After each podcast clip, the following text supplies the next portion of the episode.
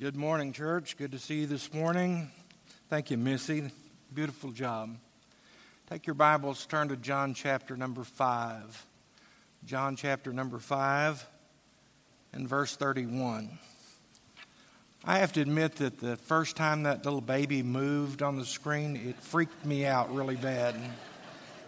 I was expecting it to just be a real still photo of a baby, and suddenly the baby's hand comes out, and it scared me a little bit.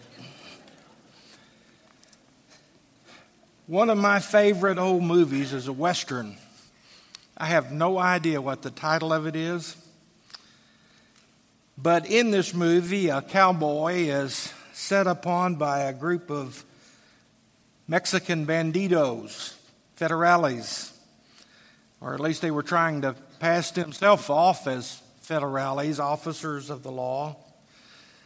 When the bandits stated that they were law officers, the cowboy then asked them to prove it by presenting their badges. To which they replied, Badges? Badges? We have no need of stinking badges. Now, I love that quote. First of all, because it's my only opportunity to use my really bad Spanish accent. And secondly, because it embarrasses my family. Yet the truth is that, you know, we expect people to be able to prove who they are. In today's text, the identity of Jesus becomes the issue after he heals on the Sabbath. You may recall that Jesus healed a man that had been an invalid for 38 years, and he did it on the Sabbath. But instead of rejoicing in that miracle, the religious leadership concluded that Jesus was a lawbreaker. Jesus defended his actions by making some pretty uh, amazing claims. He claimed to be the Son of God. He claimed equality with the Father. He claimed the power to give life, and he claimed the right to judge. Which might lead one to say, well, then, Jesus, you're saying that you are God. So, upon what evidence do you make such a claim? In the light of those claims, it's only natural that evidence be given for those claims. In fact, his critics have every right to expect that evidence will be presented to confirm his claims. Jesus begins in verse number 31 by stating that he, he realizes and accepts that without proof, his claims do not meet the requirements of the law concerning a true witness. He says in verse 31 If I bear witness of myself, my witness is not true. Now, Jesus is not, does not mean that his, his claims are false, but only that his testimony alone would not be valid in a court of law. If Jesus was who he said he was, then his claim had to be supported by other testimony. In the Old Testament, in Deuteronomy chapter 19 and verse 15, it says, One witness shall not rise against a man concerning any iniquity or sin that he commits, by, but by the mouth of two or three witnesses the matter shall be established. So, according to the Mosaic law, the law of Moses, a single witness was not sufficient to determine the truth of a matter. So, beginning in verse number 32, Jesus begins to present his witnesses. In fact, this section of scripture alone, we find the word witness nine times. So look with me, first of all, as there is the witness of the Father. Jesus says there is a testimony that will verify who he is in verse 32. He says, There is another who bears witness of me, and I know that the witness which he witnesses of me is true. So, who is the other witness? he refers to. Well, you ought to underline the word another or circle it or indicate it somehow. In the, it is the word allos. It means another of the same kind. Well, who is of the same kind as Jesus Christ? Only the Father. God the Father is the only one who is of the same kind as Jesus. And Jesus is saying that God the Father not only sent his Son, through whom he is to be known, but he has in addition provided other supplemental witnesses. So Jesus is now going to present four additional witnesses to establish his identity. Later in verse 37 and 38, he again speaks of the witness of the Father. He says, And the Father himself, who sent me, has testified of me. You have neither heard his voice at any time nor seen his form. But you do not have his word abiding in you because whom he sent, him you do not believe. So in verse 37, Jesus speaks of the voice of the Father testifying of him. It could be that he is referring to those occasions in which God the Father is heard audibly proclaiming that Jesus is his beloved Son.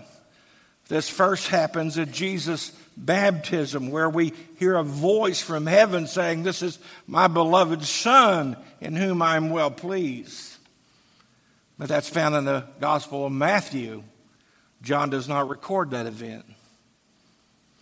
The Father also testified audibly of Jesus on the Mount of Transfiguration when a voice from heaven said, This is my beloved Son, in whom I am well pleased, listen to him.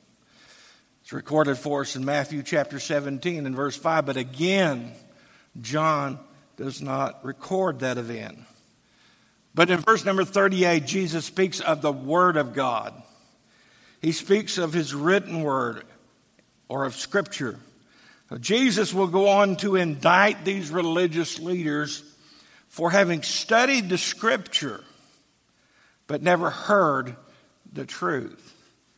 Not only the witness of God the Father, but secondly, the witness of John the Baptist. Beginning in verse number 33, it says, You have sent to John, and he has borne witness to the truth. Yet I do not receive testimony from man, but I say these things that you might be saved. He was the burning and shining lamp, and you were willing for a time to rejoice in his light. John was recognized as a credible witness because he was so widely known and accepted by the people. When John began to preach, people came from all over Palestine to hear him. It was apparent that he was candid and, and sincere and without self promotion. John is also a credible witness because of his recognition as a prophet. John is not brought forth here simply as a witness, as in you and I might be referred to as a witness to Christ, but rather he is a particular kind of witness, a prophet. Now, just because John refuses to be identified as the prophet in John chapter 1 and verse 20 does not indicate that John is not a prophet. John, in fact, is a priest by birth. His father was a priest, and he was a prophet by appointment of God. John is also seen as a credible witness because the religious leaders themselves had acknowledged the importance of John's witness when they sent a delegation to visit John and question him, which we saw in John chapter 1 and verses 19 through 24. John had fulfilled his purpose, which was to announce the arrival of Christ. John had identified Jesus as the long awaited Messiah John had announced that Jesus was the Lamb of God that taketh away the sins of the world. And John had even declared that Jesus was the very Son of God. The truth was, though, that people who were attracted to John were attracted to John for a, for a while. But some of them grew tired of John. They listened for a while, but then they didn't like some of the things that John said, and so they stopped listening. They listened for a while and then they turned to other pursuits, other things that occupied their interest. That's also true of us today. When we allow other things to take a precedence over the Lord Jesus Christ in our lives, that we remain interested in the Lord only until something new comes along and catches our attention. Not only do we have the witness of John the Baptist, but third, we have the witness of the miracles in verse 36. He says, But I have a witness greater than John's, for the works which God hath given me to finish, the very works that I do, bear witness of me that the Father has sent me. Now, the works that Jesus is referring to are the miracles that he performed. These are not simply powerful miracles, however, but they are signs. Signs designed to point to Christ as being the authorized spokesman of God the Father. Of all the many miracles that Jesus performed, John only selected seven. Seven miracles or signs to include in his gospel account to prove that Jesus was the Son of God. In fact, the first half of John's gospel is called the, is called the book of signs because it is here that he records those seven miracles that testify of Jesus' claim to deity. The first miracle that we have already witnessed was Jesus turning the water into wine in John chapter 2. The second miracle was its healing of the royal official's son in John chapter 4. And the third miracle was the cause of this present conflict with the Jewish religious leaders because he healed on the Sabbath this paralytic who had laid by the pool for 38 years. Now, there are several things about the miracles of Jesus that should cause the Jewish religious leadership to evaluate the claims of Jesus. First, the sheer number of them. Although John only records seven, he does later say in John chapter 1, uh, John chapter 21 and verse 25, Jesus did many other things as well.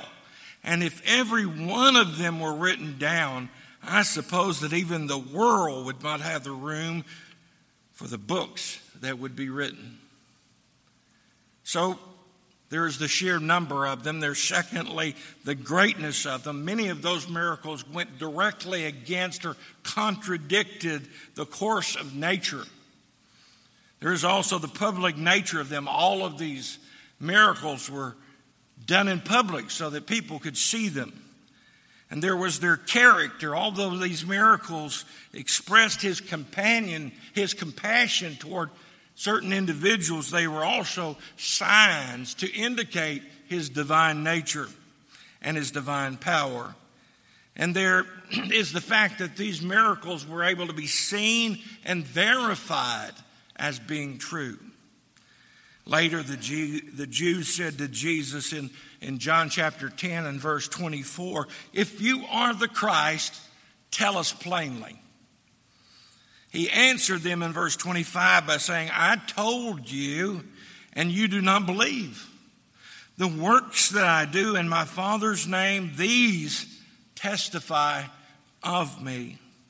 And then later in that same chapter, chapter 10, and verses 37 and 38, Jesus says, If I do not do the works of my Father, do not believe me.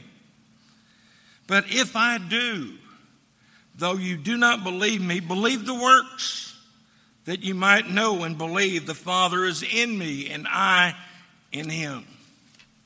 And yet they failed to believe. In fact, they failed to believe even when one of their own, one of the religious leaders himself, Nicodemus, says in John chapter 3 and verse 2 the works that Jesus was doing could only come from God.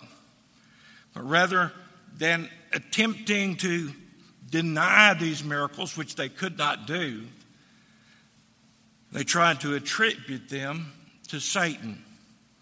Not only do we have the witness of the miracles, but fourth, we have the witness of Scripture. He says, You search the Scripture, for in them you think you have eternal life. And these are they which testify of me. These religious men were devout. They were highly intelligent men who knew the Old Testament backwards and forward. They knew the Old Testament so intimately, they knew how many letters were in the Hebrew edition of the Old Testament.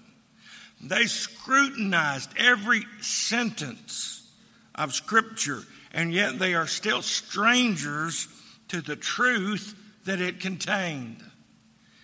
It is one thing to have the Word in your head, it's another thing to have the Word of God in your heart.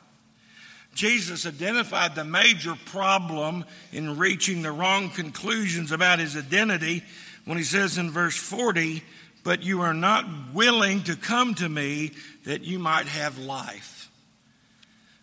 The New Living Translation puts it this way You refuse to come to me so that you can receive eternal life. The NASB says you are unwilling. Unwillingness can be defined as hard headed, obstinate, and inflexible. Even today, if someone does not believe something, we think that what they need is more information. But Jesus says the problem is not a lack of information, but an unwillingness to face the truth. What an awesome tragedy, these very ones who searched the scriptures, who prided themselves on being experts of God's word, and in doing so, thinking that they had eternal life, were not willing to the, come to the one that Scripture proclaimed. They rejected him. He was standing right in front of them. He was challenging them. He was inviting them. And yet they ultimately turned to him in anger, not in acceptance. All the while believing that what they were doing was being faithful to the Word of God. Jesus gives a sad conclusion concerning them beginning in verse 42, 41 rather. I do not receive honor from men, but I know you, that you do not have the love of God in you. I have come in my Father's name, and you have not received me. If another comes in his own name, him you will receive. How can you believe who receive honor from one another and do not seek the honor that comes only from God? The religious leaders were not willing to believe, even though they had the, all the testimony that anyone could have wanted. They were concerned with receiving the honor of other men, not the honor that comes from God. And the sad thing is, their refusal to come to Christ was despite the fact that they had searched the scripture.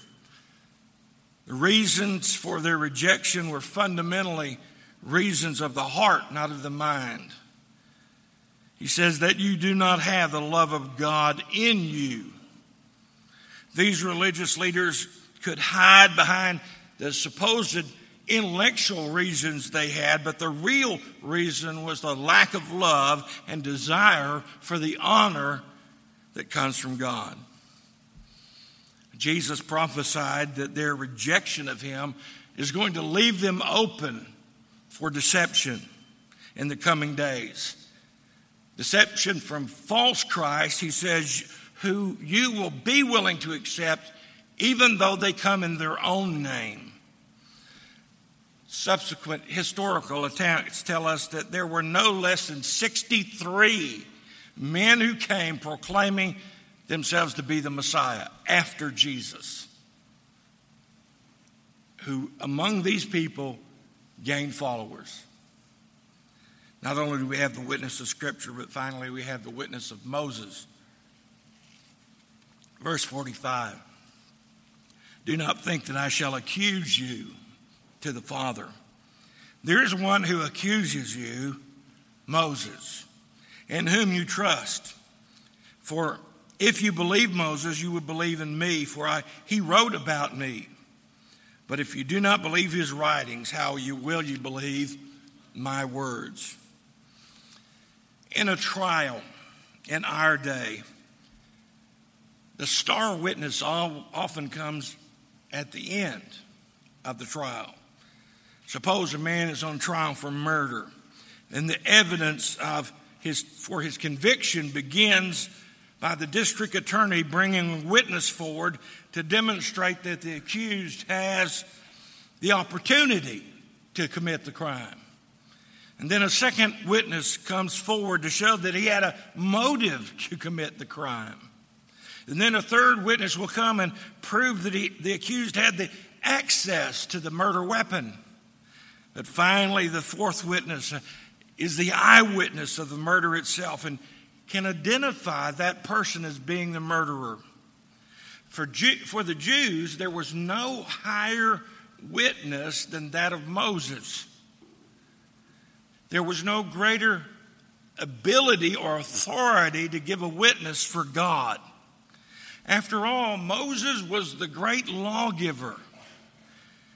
And because they so highly valued the law, they were sure that at least Moses would be on their side when the judgment day came. No matter who else might be against them, they were convinced that they could rely on Moses. What Jesus told them was nothing short of astounding that on that day, the day of judgment, he is not going to be their accusers. Jesus is not going to be the one who brings accusation against them. It's Moses who's going to bring accusation against them. And notice he didn't say that Moses would be, he says Moses is. Moses is already a testimony against them. To read the law in the way that these religious leaders did was to miss what Moses was saying. The great irony is the very ones that these religious leaders counted on. Moses would, in the end, be their great accuser. We need to acknowledge this morning something that they failed to understand, and that is that the law of Moses was never intended to be the way of salvation. The Ten Commandments were not given as a means to be saved, but rather to reveal to men their knowledge that they needed a Savior, that they were sinners that stood in need of a Savior. Perhaps no verse explains that better than Galatians chapter 3 and verse 24. That verse says, Therefore, the law was our tutor to bring us to Christ that we might be justified by the law. No, that we might be justified by faith. Now, the word translated in some versions as schoolmaster, some as tutor, does not mean school teacher. Schoolmaster is a good word, but it meant something quite different back in the days of Jesus. It meant a servant or a slave who was a part of a Roman household. In the homes of the rich in the Roman Empire, there were slaves who took care of the children. When a child was born into a home, he was put in the custody of a servant or a slave who actually raised this child. When this little one grew to a certain age and went to school, this servant was the one who takes the little child by the hand and leads him to school and turns him over to the school teacher. The Old Testament law of Moses, the Ten Commandments, won't take you to heaven, but they will point you in the right direction. When you finally come to the place that you see your hopelessness and your helplessness as a, as a sinner, the law does not save you. It is the one who takes you by the hand and brings you to Christ. The whole point of the presentation of these witnesses comes down to this there is adequate testimony to prove who Jesus is. If anyone does not believe, it is not for the lack of evidence, it is because a lack of will. R. Kent Hughes points out that the inability to believe in Jesus is not from the lack of evidence, but usually because of moral deficiency. Finding the truth is as much a matter of the heart as it is of the mind. A man may say, I've read the Bible and I want to believe it, but just can't. But further conversation reveals he's having an affair, or he's shortchanging his boss, or he's cheating on his income tax. He cannot believe while he is in that state. Nor can the woman who comes and says, I've been reading the Bible for years and I can't believe it. But she has an unforgiving spirit. The Lord's Prayer says that we are to forgive as we are forgiven, and that an unforgiving person is also an unforgiven person. So when we come to Scripture, there must be a yielding of our lives, a focus not on self, but on God. Then we'll be able to hear what the Scripture says to us.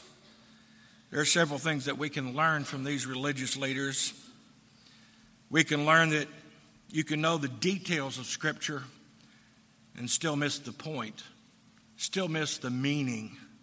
The Apostle Paul warns in 2 Timothy chapter 3 and verse 7 that such people are ever learning, yet never able to come to the knowledge of the truth. You can know the Bible and still not know the Savior. It doesn't matter how much else you know if you don't know Him. And you may be wrong about Jesus, but you don't have to stay that way. Let's pray. Would you bow with me? Father, thank you for your word that never changes, that calls us to a commitment. But help us to realize we can know a lot about the word and never allow it to penetrate our hearts and to change who we are. There's one here this morning that maybe has been hiding behind that rationalization. I would love to believe, but I just can't. Help them to realize that that's a problem of the will, not a problem of lack of information. It's not that they haven't received enough information to know who Jesus is, but they're unwilling to do anything with what they have heard. Would you touch their hearts this morning, help them to realize they can change that today? They can surrender their will to you, just as we as believers can surrender our will to you because sometimes we take back over control of our lives. We surrender our lives to you, but somewhere along the way we say, Well, I, I don't know about this and I don't know about that. And we, bit by bit, we take back control of our lives until we just have everything messed up again. Would you help us, Lord, this morning as we again surrender ourselves to you? Father, thank you for this glorious season in which we can celebrate the birth of our Savior and help it to be real in our hearts and lives and help it to challenge us to draw closer to you. We ask it in Jesus' name. Amen.